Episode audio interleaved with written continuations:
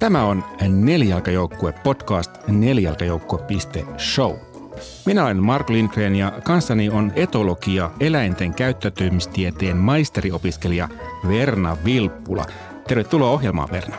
Kiitos, moi kaikille. Tänään me puhumme hevosista ja niiden hyvinvoinnista ja, ja erityisesti hevosen omistamisesta ja sen säätelystä. Mutta ensin kuitenkin Verna, olet tutkijana Tukholman yliopistossa ja olet erikoistunut eläinten hyvinvointiin. Mites, miten sinä päädyit tämmöiselle uralle? Ähm, täytyy vähän tarkentaa tuohon, eli mä oon vielä, tota, en ole ihan siis täysimittainen tutkija, mutta tota, eli siis teen mun aineiston keruuta gradua varten. Tota, öö, miten mä päädyin? No en mä tiedä, musta tuntuu, että mä oon kanssa niitä ihmisiä, varmaan kaikki eläinihmiset on vähän sellaisia, että ne vähän syntyy sellaisiksi, että mä oon ollut ihan eläinnörtti jotenkin alusta loppuun ja tota, öö, kuuntelin sitä Elisan podcastia ja, ja hän sanoi just siitä, että miten niin omat vanhemmat esimerkiksi öö, kysy hyviä kysymyksiä, hänen isällään oli hyviä kysymyksiä ja musta tuntuu, että meidän perheessä on myös oltu jotenkin kaiken elävän äärellä, että mun äiti on hirveä viherpeukalo ja rakastaa eläimiä ja isä on lääkäri ja sitten niin kuin sitä kautta jotenkin kaikkien elävien olentojen kysymykset on tullut laidasta laitaan tutuiksi.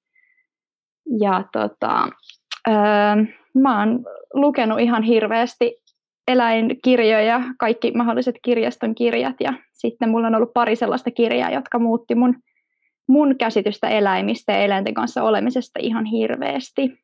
Ensimmäinen oli äh, Anu Ojalan Unien hevonen, joka on, tota, kertoo sellaisen nuoren tytön tarinaa, joka kouluttaa koiria ja sitten sattuu näkemään hevosen pahoinpitelyn ja sitten hän tarjoutuu niin kuin näillä koirametodeilla kouluttamaan sitä hevosta. Ja, ja tota, ne kirjat oli, se on siis useamman kirjan sarja, se on semmoinen eläinrakas Julia. Ja mä oon Anulle itse asiassa lähettänytkin tänä vuonna siitä palautetta ja kiitosta, että se oli mulle tosi merkittävä kirja ja kirjasarja, että ää, niissä käsiteltiin eläinten kouluttamista tieteeseen perustuvilla metodeilla, eli positiivisesti ehdollistamalla, ja niissä kirjoissa oli lähdeluettelot perässä, mikä oli ihan huikeeta.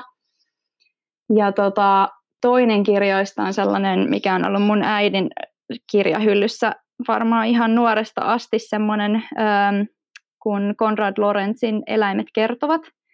Ja Konrad on oikeastaan, kun sanotaan niin kuin Äh, varsinaisia etologeja niin ihan ensimmäisiä maailmassa, että, oli, että heitä oli muutama tuossa 1900-luvun alkupuolella.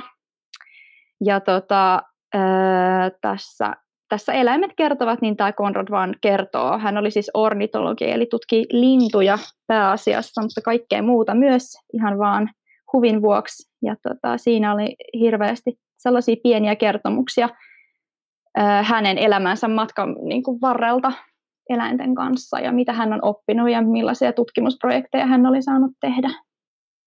Mukana nelijalkajoukkueessa SEY, Suomen eläinsuojelu, Suomen suurin eläinsuojelujärjestö ja eläinsuojelun asiantuntija, sekä korittomat.info, palvelu, jossa korittomat lemmikit etsivät uutta loppuelämän kotia.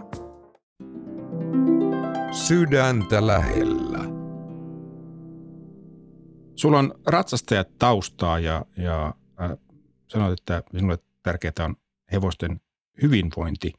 Äh, miten nämä asiat liittyvät yhteen? Kun mä olin pieni, niin öö, mä, mä tiesin, että mua kiinnostaa eläimet hirveästi ja sitten niin oli kauhean pohdinta. Tämä on ollut siis ihan joskus tosi tosi pienenä, että, että miten, miten sitten eläinten kanssa voisi olla tekemisissä ja sitten mä oon niin sanonut mun äidille joskus kuusivuotiaana, että musta tulee isona sitten ratsastaja. Ja se on kirjoitettu semmoiseen lapsikirjaan, mihin kirjataan kaikki lempivärit ja parhaat kaverit ja kaikki tällaiset. Ja, ja tota, öö, sitten mä, niin kun mä halusin vaan jotenkin olla eläinten kanssa tekemisissä. Mä päädyin ratsastuskouluun. Olen käynyt ratsastuskouluissa sitten pääkaupunkiseudulla useammissa. Ja, ja tota, sitten niin kuin tavallaan se, mikä alkoi siinä, että, että mä halusin lähestyä eläimiä, niin sitten se, siihen rupesi tulemaan niin kuin muita sävyjä. Ja, ja öö, jotenkin tallelta löytyi sellainen niin kuin, Et, et, tavallaan niin kuin, että se, se jotenkin se eläin alkoi niin kuin jotenkin hävitä siitä kuvasta, vaan siihen tuli niin kuin jotenkin päälle hirveästi sellaisia rakenteita, mitkä ei liittynyt siihen itse eläimeen juurikaan. Ja jotenkin se, oli, se on hirveän niin kuin tavallaan mukaansa tempaava maailma. Se on, se on hirveän kilpailuhenkinen, se on aika, tota, siellä on aika tarka, tarkat hierarkiat ja, ja sitten kun mä oon aina ollut tosi kilpailuhenkinen ja, ja niin kuin voimakas tahtoinen lapsi, niin, tota, niin sitten jotenkin ne, ne tavalla ominaisuudet, mitkä muualla maailmassa oli niin kuin jotenkin ei-toivottavia ominaisuuksia tytölle, että et, et oli voimakkaat mielipiteet ja paljon voimaa ja niin kuin, tota, vähän sellainen rämäpää, niin sitten taas tallilla ne olikin hirveän toivottuja ominaisuuksia, että et, et oli niin kuin rohkeutta laittaa hevosta kuriin ja oli rohkeutta hypätä korkeita esteitä, oli rohkeutta sitä ja tätä. Ja tota, mikä niin kuin tietyllä tavalla jotenkin öö, auttoi nousemaan sen semmoisessa tietynlaisessa hierarkiassa siellä talleilla, mitä ei sitten taas niin kuin ehkä muualla esimerkiksi koulussa niin ei jotenkin niin kuin pystynyt, että, että oli jotenkin sosiaaliset taidot oli ehkä sen verran heikot, että, että, että ei jotenkin oikein tullut muiden kanssa toimeen, mutta sitten tai niin kuin hyvin silleen, että oli ne tietyt harvat kaverit, joiden kanssa sitten synkkas. Mutta sitten niin kuin talleilla jotenkin ne, ne omat tavallaan, öö, mitkä muualla oli heikkouksia, niin niistä tulikin vahvuuksia. Ja, ja sitten siihen se, niin kuin, se alkoi vaan jotenkin silleen kiskoa mukanaan ja, ja se semmoinen, että kun on tosi rämäpää ja pystyy ratsastamaan, uskas ratsastaa hirveän NS-vaikeilla, eli todennäköisesti todella kipeillä hevosilla, niin öö, niin jotenkin se, siitä tuli semmoinen niin kuin, se, sellainen noidankehä, mistä oli aika vaikea päästä ulos. Ja, ja, tota, ja musta tuntuu, että, että jossain vaiheessa, varsinkin kun rupesi käymään kouluratsastusvalmennuksissa ja, ja kilpailemaan ja meni Ypäjälle, ja, eli Ypäjän hevosopistolle opiskelemaan hevosenhoitajaksi ja, ja ylioppilaaksi, menin sinne 2007, niin jotenkin siinä maailmassa niin kuin entisestään niillä mun tota, tietyillä ominaisuuksilla oli käyttöä. Mutta sitten siellä jotenkin niin kun, se oli viety kaikki hirveän pitkälle ja, ja se niin kun, mutta sitten sit jotenkin vaan niin kun oli niin tottunut siihen, että asiat tehdään näin ja, ja tälleen mä saan niin hyväksyntää ja huomiota ja, ja kaikkea, että et jotenkin niin ei osannut vaan lopettaa. Ja sitten kuitenkin jossain niin kuitenkin tuntui se semmoinen, että, että ei hitto, että, että, että mua oikeasti kiinnostaisi nämä eläimet eikä tämä kaikki muu, mutta ei vaan niin kuin pystynyt jotenkin niin kuin himasemaan itsensä pois sieltä enää. Ja sitten tota, ja siis mulla oli niin kuin vielä Ypäjälle mennessä, öö, mä olin valmentautunut, niin kuin aloin teininä valmentautumaan tosi kunnianhimoisesti tai tälleen niin kuin, niin että, että oli niin kuin tosi tulosorientoitunut.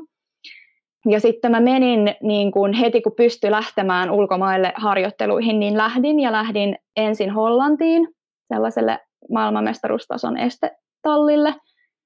Ja sitten seuraavana vuonna lähdin Saksaan kouluhevosten myyntitallille. Ja, tota, ja niin kuin tein sen tietyllä tavalla saadakseni statusta. Ja siis hyvä asia, että menin, koska voin sanoa niin kuin ihmisille, jotka tähtää esimerkiksi ratsastuksessa korkealle ja kun on nähnyt sen, että mitä se, mitä se maailma siellä tasolla on, niin on nähnyt sen hevosten hinnan. Mikä, tavallaan se, että mikä se on se hinta, mitä me laitetaan hevosten maksettavaksi, kun me vaikka kilpaillaan niillä MM-tasolla. Niiltä hevosilta otetaan pois kaikki niiden elämästä, mikä on tavallaan hevosille ominaista ja niin kuin elämisen arvosta. Sitten kun se on niin kuin sitten kun se on sitä, että, että sulla on miljoonaluokan puitteet ja, ja niin kuin loimien puhtaus on tyylin tärkeämpää kuin vesikuppien puhtaus ja, ja niin kuin hirveät aikataulut ja, ja kaikki. Ja mä näin ihan todella, todella rajuja niin kuin hevosten pahoinpitelytapauksia, mitkä tapahtui siellä niin kuin suljettujen ovien takana.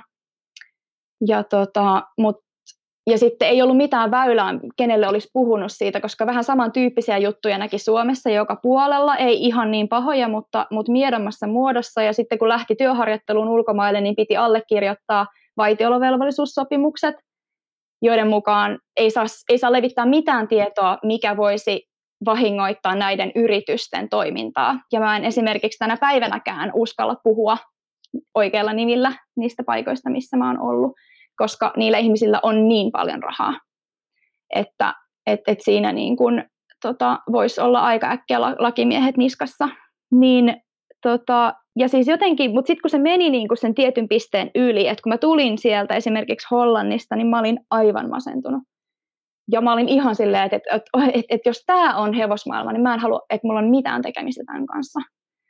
Ja, ja silloin niin kuin jotenkin lähdin kyseenalaistamaan esimerkiksi ratsastuksen ympärille rakentuvaa mun identiteettiä tosi vahvasti.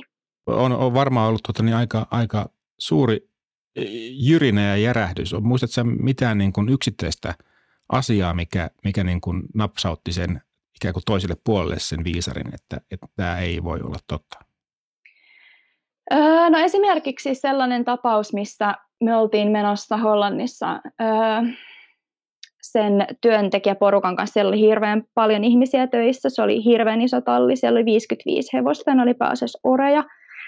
Ja tota, me oltiin menossa kahvitauolle ja porukka jutteli sille, no suurin osa puhu flaamia ja joku jutteli mun kanssa englantia ja sitten tota, siellä oli tällaiset englantilaistyyppiset boksit, eli siinä se ovi on kaksiosainen, eli sen yläritilän tai sen niin kalterit saa tavallaan auki, ja sitten siihen jää edelleen se alaosa kiinni.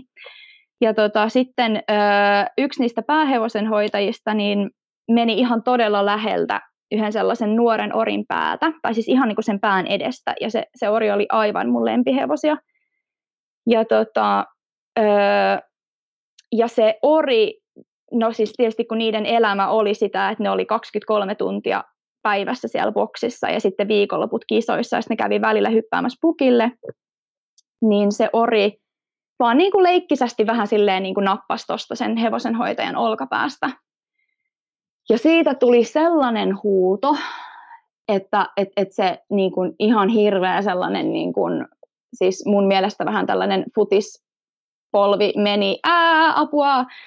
Ja tota, sitten sitä taivasteltiin siinä kymmenen minuuttia, jonka jälkeen tuli kaksi isoa miestä ja tota, haki raipat ja pieksi sen hevosen sinne karsinaan silleen, että, että niin kuin ne, ne vaan, siis se ei ollut iso se boksi, ne vaan usutti sen sinne yhteen kulmaan ja pieksi sitä ihan täysin voimin, siis monta minuuttia. Sillä seuraamuksella, että se hevonen ei sen jälkeen tullut ovelle, siis moneen viikkoon. Ja niin kuin ton tyyppisiä juttuja, ja siis se, että se ihminen siis se oli aivan täysin normaali reaktio nuorelta orilta, jolle ei mitään no, luonnon, luonnollisia virikkeitä sen elämässä. Sitten se, että et, et kun me tiedetään, että et kun sä koulutat eläintä, niin sulla on neljän sekunnin aikaikkuna siinä, että milloin se eläin voi vielä yhdistää oman tekonsa johonkin seuraukseen. Oli se seuraus sitten ö, miellyttävä, eli niin kuin positiivinen ehdollistaminen, eli joku palkkio tai ö, joku palvelus – tai sitten, että, että jos me käytetään jotain rankasua, eli me halutaan vähentää sitä käytöstä, niin siis meillä on neljä sekuntia aikaa tehdä se, antaa se palaute sille eläimelle, koska muuten se ei sen jälkeen enää tiedä, mistä oli kysymys. Ja se, että siinä meni niin kuin siis kymmenen minuuttia ennen kuin se hevonen yhtäkkiä vaan niin kuin avattiin karsina ja ne miehet meni sinne ja niin kuin raippavaan viuhu. Siis se oli ihan järkyttävää. Niin se oli mulla niin kuin semmoinen, se oli ensimmäinen tota, tämmöinen pahoinpitely, mitä mä näin siellä tallilla. Niitä tuli sitten useampia ja ne niin kuin oli toinen toistaan pahempia. Ja sitten jotenkin se, että mä oon siellä Keski-Euroopassa, öö, ensinnäkään hevosenhoitajilla ei ole mitään oikeuksia. Öö, sä teet siis ihan nälkäpalkalla, siis 14-16 tunnin työpäiviä, sä syöt kerran päivässä, öö, jos sitäkään, ja niin kun, siis sulla ei ole vapaa-päiviä, siis se on, se on ihan hirveätä työtä. Ja sitten kun mä olin joutunut myös niin YPn hevosopiston puolesta allekirjoittamaan tämän vaitiolovelvollisuussopimuksen, niin mulla ei ollut ketään, kenelle mä olisin voinut siitä asiasta puhua. Mä jäin siitä ihan, ihan täysin yksin. Ja niin kun, kun mä kuuntelin mun Ypäjän luokkalaisten ja Ypäjän tuttujen tarinoita, oon kuunnellut vaikka kuinka paljon talleelta ympäri maailmaa, ihan olympiatason talleelta, niin mä oon kuullut ihan samanlaisia juttuja, ja ne ei vaan lopu. Se, että, että näki sen niin kuin niiden hevosten arjen, kun mennään ns. Kuin maailman parhaalle tasolle, niin se oli jotain niin järkyttävää. että sitä, siis sitä ei vaan niin kuin pysty kuvailemaan. Ja se, että, että siellä on siis maksettuja eläinlääkäreitä. Mä oon nähnyt esimerkiksi kuvan hevosen säästä, joka se, se poni oli ylikorkea, eli sillä ei olisi saanut kilpailla poniluokissa, niin oli maksettu eläinlääkäri, joka oli sahannut sen hevosen sään poikki. Niin, se oli vedetty ihan suoraan tasaiseksi. Ja siltä oli vedetty, niin kuin, ennen kuin se oli mennyt sinne mittaukseen, siltä oli sahattu se sä, säkä niin kuin ihan siis kirurgisesti nukutuksessa, ja siltä oli vedetty kaviot melkein pois, että, se oltiin saatu, että sille oli saatu viralliset ponimittaukset, että se sai kilpailla EM-tasolla poniluokissa. Ja, ja siis tämäkin juttu oli siis erittäin, erittäin kovatasoiselta tallilta Keski-Euroopasta, jos mä tiedän, että siellä on ollut paljon myös suomalaisia, siis edelleenkin on kisaamassa. Ja, ja, niin kuin, ja niin kuin näitä juttuja vaan riittää. Noita kun kuuntelee, niin tulee aika semmoinen epä, epätoivoinen olo, että mi, mitä tuolle voisi vois tehdä. Oletko sä sitä miettinyt? Sä oot opiskellut etologiaa, eli eläinten käyttäytymistieteitä Englannissa. Joo. Oli, oliko nämä kokemukset niin kuin, äh, kimmokkeena lähteä opiskelemaan vai miten sä Kyllä. sinne? ehdottomasti. Nämä, nämä kokemukset oli ehdottomasti sellainen, niin kuin, tota, että et on lähtenyt jotenkin hirveän, mä lähdin hirveän voimakkaasti kyseenalaistamaan niin kuin sitä, että haluanko mä olla osallisena tällaisissa, tällaisissa asioissa. Ja sitten tota, kun mä palasin Suomeen sitten niin kuin Saksasta sitten seuraavana vuonna, niin öö, ja näin Saksassakin hurja juttuja, en ihan, en ihan näin pahoja mutta sitten mä niinku rupesin ottaa tosi paljon sellaista pesäeroa, että mä en esimerkiksi suostunut enää ratsuttamaan tuntemattomien ihmisten hevosia, että et vaan jos oli jonkun kaverin hevonen tai, tai kaverin suosituksesta, niin kun saatoin ottaa jonkun asiakkaan. Ja mun vanha valmentajan kautta mulle sitten tota, tuli asiakkaaksi sellainen, sellainen mukava kaksikko ja, ja he oli ostanut tai he kysyivät multa oikeastaan, että, että jos he on, ostaa tämmöisen nuoren hevosen, että, että suostuisiko mä ratsuttaan sen, ja mä sanoin, että joo. Ja, tota, ja sitten sit he niin kuin rupes, öö, he oli vähän sitä mieltä, että joo, että, että he haluavat, että se ratsutetaan mahdollisimman eettisesti. Ja, et, ja vaikka mulla oli niin kuin hevosalan koulutus ja mä olin tehnyt asioita jonkun verran ja näin, ja, ja silti niin kuin mulle, mulle oli niin kuin tavallaan hämärää se, että okei, että mikä nyt sitten on eettistä. Ja sitten mä rupesin sitä asiaa selvittämään ja he, he niin kuin opiskeli ihan hirveästi juttuja ja, ja tutki asioita ja, ja tota, niin kuin rupesi kyseenalaistamaan heidän omaa tapaansa pitää sitä hevosta ja, ja niin kuin, öö, ja sitten jotenkin me lähdettiin sitten yhdessä sitten kolmistaan ja sitten vielä sen hevosen kanssa niin semmoiselle matkalle, mikä sitten kesti muutaman vuoden ja me pistettiin jotenkin niin kuin ihan kaikki uusiksi. Ja vaikka tavallaan, että silloin kun mulla ei ollut valmentajaa katsomassa, tai ei ollut ketään tavallaan arvioimassa, mitä mä teen, niin musta tuntuu, että mä olin aina, jos mä olin hevosten kanssa kahden kesken, ja mulla ei ollut mikään ihan hirveä tulosvastuu, niin mä olin aina tehnyt asioita niin kuin pehmeämmin. Mutta sitten jos siinä oli mukana joku auktoriteetti, niin sitten se, niin kuin, se mä, musta tuli just tavallaan ne ronskimmat puolet esiin. Ja tota, mutta sitten et tavallaan, niinku, että et, et musta oli niinku tosi vahvasti myös se pehmeä puoli, ja varsinkin jotenkin, että mä aloin niinku hirveästi samaistua niiden eläinten niinku kokemukseen ja miettiä, että mitä mieltä ne on musta ja, ja niin kuin, et, et miltä, miltä niistä tuntuu ja, ja tykkääkö ne musta ylipäänsä. Että tavallaan kun ajattelee, että mun koko niin kun, että se, että mä olin lähtenyt talleelle, niin mä, mä, mä hain sellaista yhteyttä, että musta olisi ollut ihanaa, että jos eläimet olisi tykännyt musta. Ja sitten yhtäkkiä mä löysin itteni sellaisten, sellaisista tilanteista ja toiminnoista, mistä mä tiesin, että nämä eläimet tulee vihaan mua, kun ne, ne näkee mut tässä tilanteessa läsnä, tai että kun mä teen niille näin, kun mua on käsketty tehdä näin. Ja, tota, ja jotenkin se oli ihanaa, niin kuin, että miten mä sitten näiden kyseisten asiakkaiden kanssa niin tota, pystyin lähteä jotenkin niin kuin systemaattisesti rakentamaan semmoista, että okei, miten me saadaan pidettyä ja koulutettua ja ratsastettua tämä hevonen niin, että, se niinku, että sillä olisi kivaa ja että se tykkäisi meistä. Ja että siitä tulisi kiva harraste hevonen niinku tälle perheelle.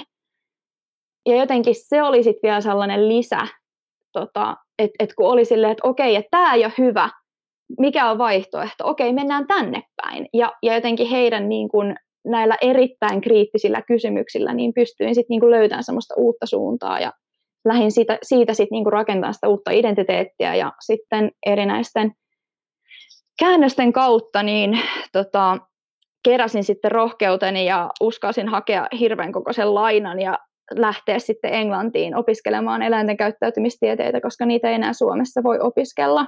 Vaikka mä opiskelin kaikki vankeudessa eläviä eläimiä, eli lemmikkieläimiä, tuotantoeläimiä ja ö, eläintarhaeläimiä, erityisesti tavallaan niin kuin sillä lemmikkipainotuksella, niin, niin mä rupesin silloin jo niin kuin koko ajan etsimään tutkimustietoa hevosista ja hevosen hyvinvoinnista ja hy- eri, erityisesti hevosten hyvinvointiongelmista ja mitä enemmän mä niitä tutkimuksia luin, niin silloin mulle tuli viimeistään semmoinen, että, että mä en halua enää identio- identifioitua ratsastajaksi, vaan mä haluan, mä haluan löytää jonkun muun tavan kohdata ne eläimet. Ja, ja niin kuin tavallaan, että että että mä oon saanut niiltä ihan hirveästi ja oppinut ihmisenä ihan hirveästi, että ja mitä mä, mitä mä voisin tehdä, että mä voisin antaa niille takaisin. Miten sä näet, että tällainen eettinen lähestymistapa sitten saataisiin leviämään myös, myös muualle niin kuin laajemmin? Aiemmin, että siellä yksi tai kolme hevosen omistajaa ei vielä hirveästi muutosta tee, mutta...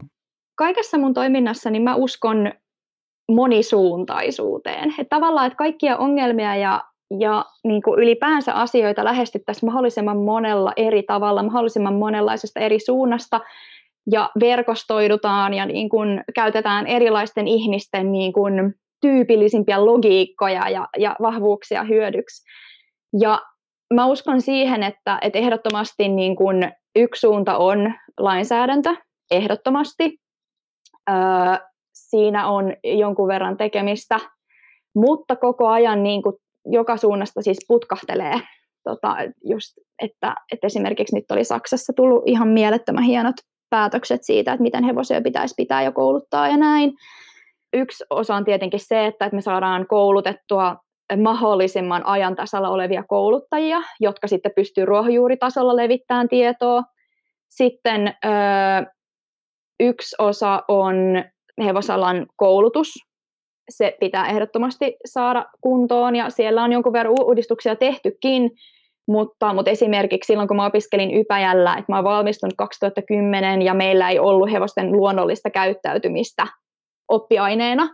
Eli kun ihmiset ei tiedä, siis ei, en, niin kuin, mä voin oikeastaan sanoa, että mä en oikeastaan tiennyt hevosista yhtään mitään niin kuin, kun mä valmistuin Ypäjältä. Siis mä tiesin ratsastuksesta ja, ja hevosten klippaamisesta ja niin kuin, jalostuksesta ja kaikesta tällaisesta, mutta mä en tiennyt siitä eläinlajista, siitä eläimestä itsestään oikeastaan mitään. Ja tota, öö, tietysti peruskliseitä, että joo, että se on pakoeläin ja se on ruohonsyöjä, okei, joo, mutta niin kuin tämän lisäksi ei oikeastaan ollut mitään niin kuin todellista kosketuspintaa siihen eläimeen. Mutta sitten niin kuin yksi asia, kun et tietenkin, että kun me mietitään niin kuin asioiden muuttamista, niin ihmiset pyrkii hyötyyn ja se on normaalia. Ja me pyritään siihen, että me vältetään onnettomuuksia, vahinkoja, öö, niin kuin kaikkea huonoa. Ja sinänsä mun mielestä yksi niin kuin ehkä keskeisimpiä tapoja olisi se, että me keskusteltaisiin siitä, että miten vaarallisiksi me tehdään hevoset, kun me pidetään niitä niin epälajityypillisesti. Eli sekin, että kun mä oon ratsuttanut hevosia, jotka on tota, siis ollut täysin tietämättömien ihmisten omistuksessa. Ö, eli meillä on iso ongelma se, että kuka tahansa voi ostaa hevosen ihan sama mitkä resurssit on, ihan sama mikä tietotaito on, niin jos sulla on rahaa ja vaikka olisi rahaakaan, niin löytyy aina joku niin kuin, rikki ajettu ravuri jostain niin et, et mun, mun kehossa on niin paljon ihan fyysisiä vammoja siitä, että et, et mä oon kouluttanut he, niin kun hevosia, sellaisten ihmisten hevosia, jotka ei tiennyt hevosista yhtään mitään. Ja tota, mä oon tavallaan niin yrittänyt sitten sille toimia tulkkina siinä välissä ja, ja siivota sitten niin kun tietämättömyyden tekemiä tota, vahinkoja siinä hevosessa. Tuohon kuulostaa vähän samalta kuin sä tätä kuka tahansa, jolla on rahaa, voi ostaa auton, mutta sitä autoa ei saa ajaa ilman ajokorttia, että on osoittanut, että osaa ajaa sitä Kyllä. autoa. tavallaan, että mun mielestä olisi erittäin tärkeää puhua siitä, että miten järkyttävä määrä niin kuin onnettomuuksia hevosten kanssa sattuu ihan kaikilla tasoilla. Miten paljon ihmisiä kuolee hevosten kanssa? Englannissakin kuolee kymmenen ihmistä vuodessa. Hevosella ratsastus on vaarallisempaa kuin moottoripyöräily. Ja mitä näitä, näitä nyt oli englantilainen moottoripyöräily, englantilainen jalkapallo ja pff, joku vielä yhteensä. Mutta siis, että et, et ratsastuksessa sattuu onnettomuuksia 20 kertaa useammin kuin moottoripyöräilyssä. Ja me ajatellaan, että et okei, että lapsi ei saa, että älä osta moottoripyörää, mutta voit aloittaa ratsastustunnit, niin sen pitäisi olla just toisinpäin. Eli tavallaan se, että siis hevonen ei itsessään ole vaarallinen eläin, se on erittäin rauhantahtoinen eläin, se on erittäin koulutettavissa oleva eläin, kun se sosiaalistetaan kunnolla, kun sitä kohdellaan alusta asti, se on hirveän mutkaton ja aivan ihana eläin. Mutta kun sitä pidetään erittäin luonnottomasti ja käsitellään huonosti ja vanhentuneeseen tietoon perustuen, niin me tehdään niistä vaarallisia. Hevosten omistaminen pitäisi muuttua ehdottomasti ajokortin ja lisenssin alaiseksi. Eli kun me mietitään, niin äh, esimerkiksi niin kuin villieläinten pito on lisenssin alaista just sillä perusteella, että, että, että ne voi olla vaarallisia.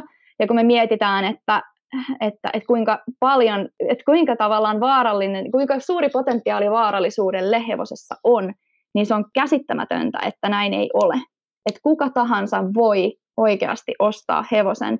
Ja joka ikinen kerta, kun sä ratsastat, ja varsinkin jos se hevonen on koulutettu huonosti, sen elämässä on asiat huonosti, niin sä voit kuolla ihan koska vaan. Ja itsellänikin se on ollut muutaman kerran aika lähellä. Et onneksi harrastin judoa tosi paljon pienenä, niin mulla on, niin kun, osaan hyvin kaatua ja lentää sieltä hevosen selästä.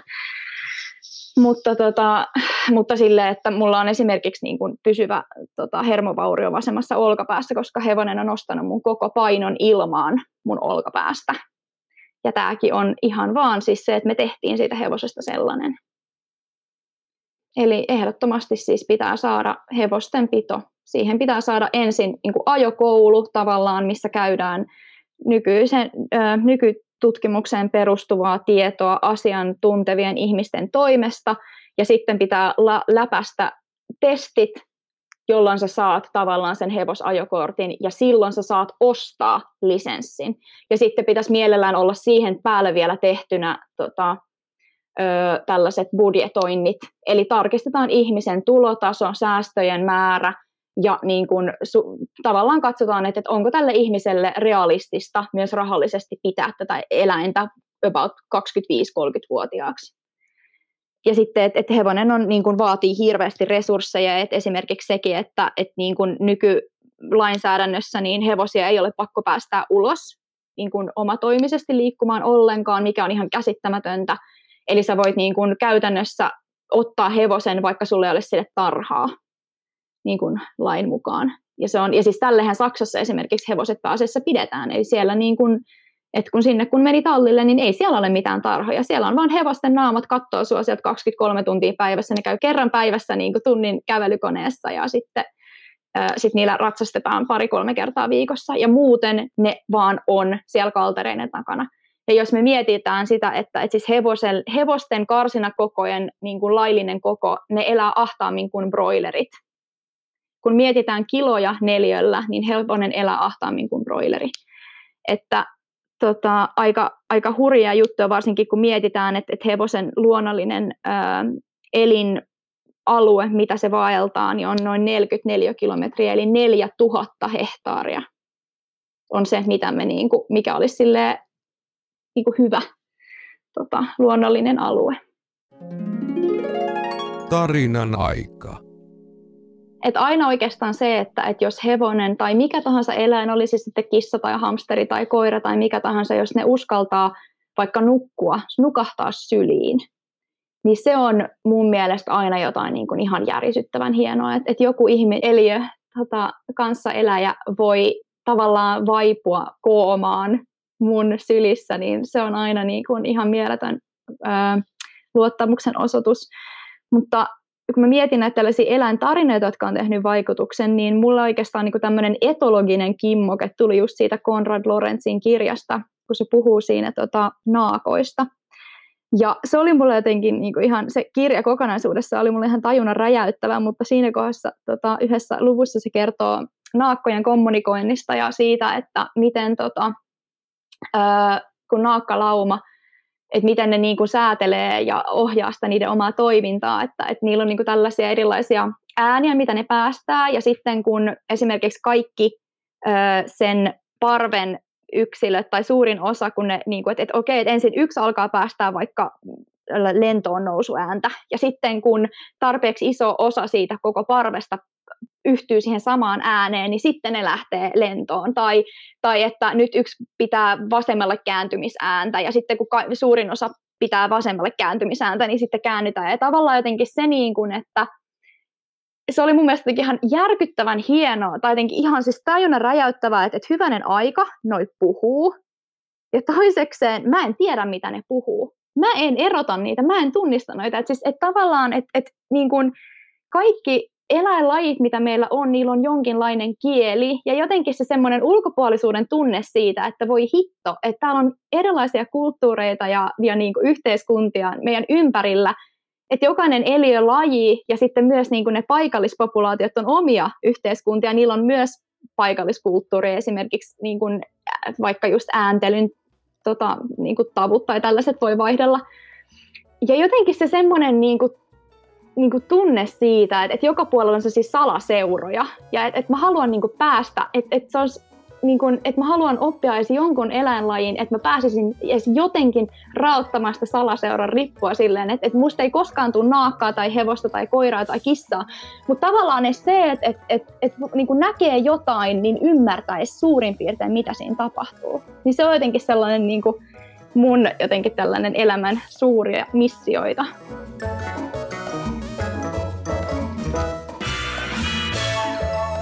Tämä oli Nelijalkajoukkue podcast. Tuottajana ja editoijana toimin minä, Mark Lindgren ja Huima Production. Taustalla soi Quirky Dog by Kevin MacLeod. Lähetä palautetta osoitteeseen palaute at nelijalkajoukkue.show. Jakson merkinnät ja uudet jaksot löytyvät osoitteesta nelijalkajoukkue.show. Kiitos, että kuuntelit.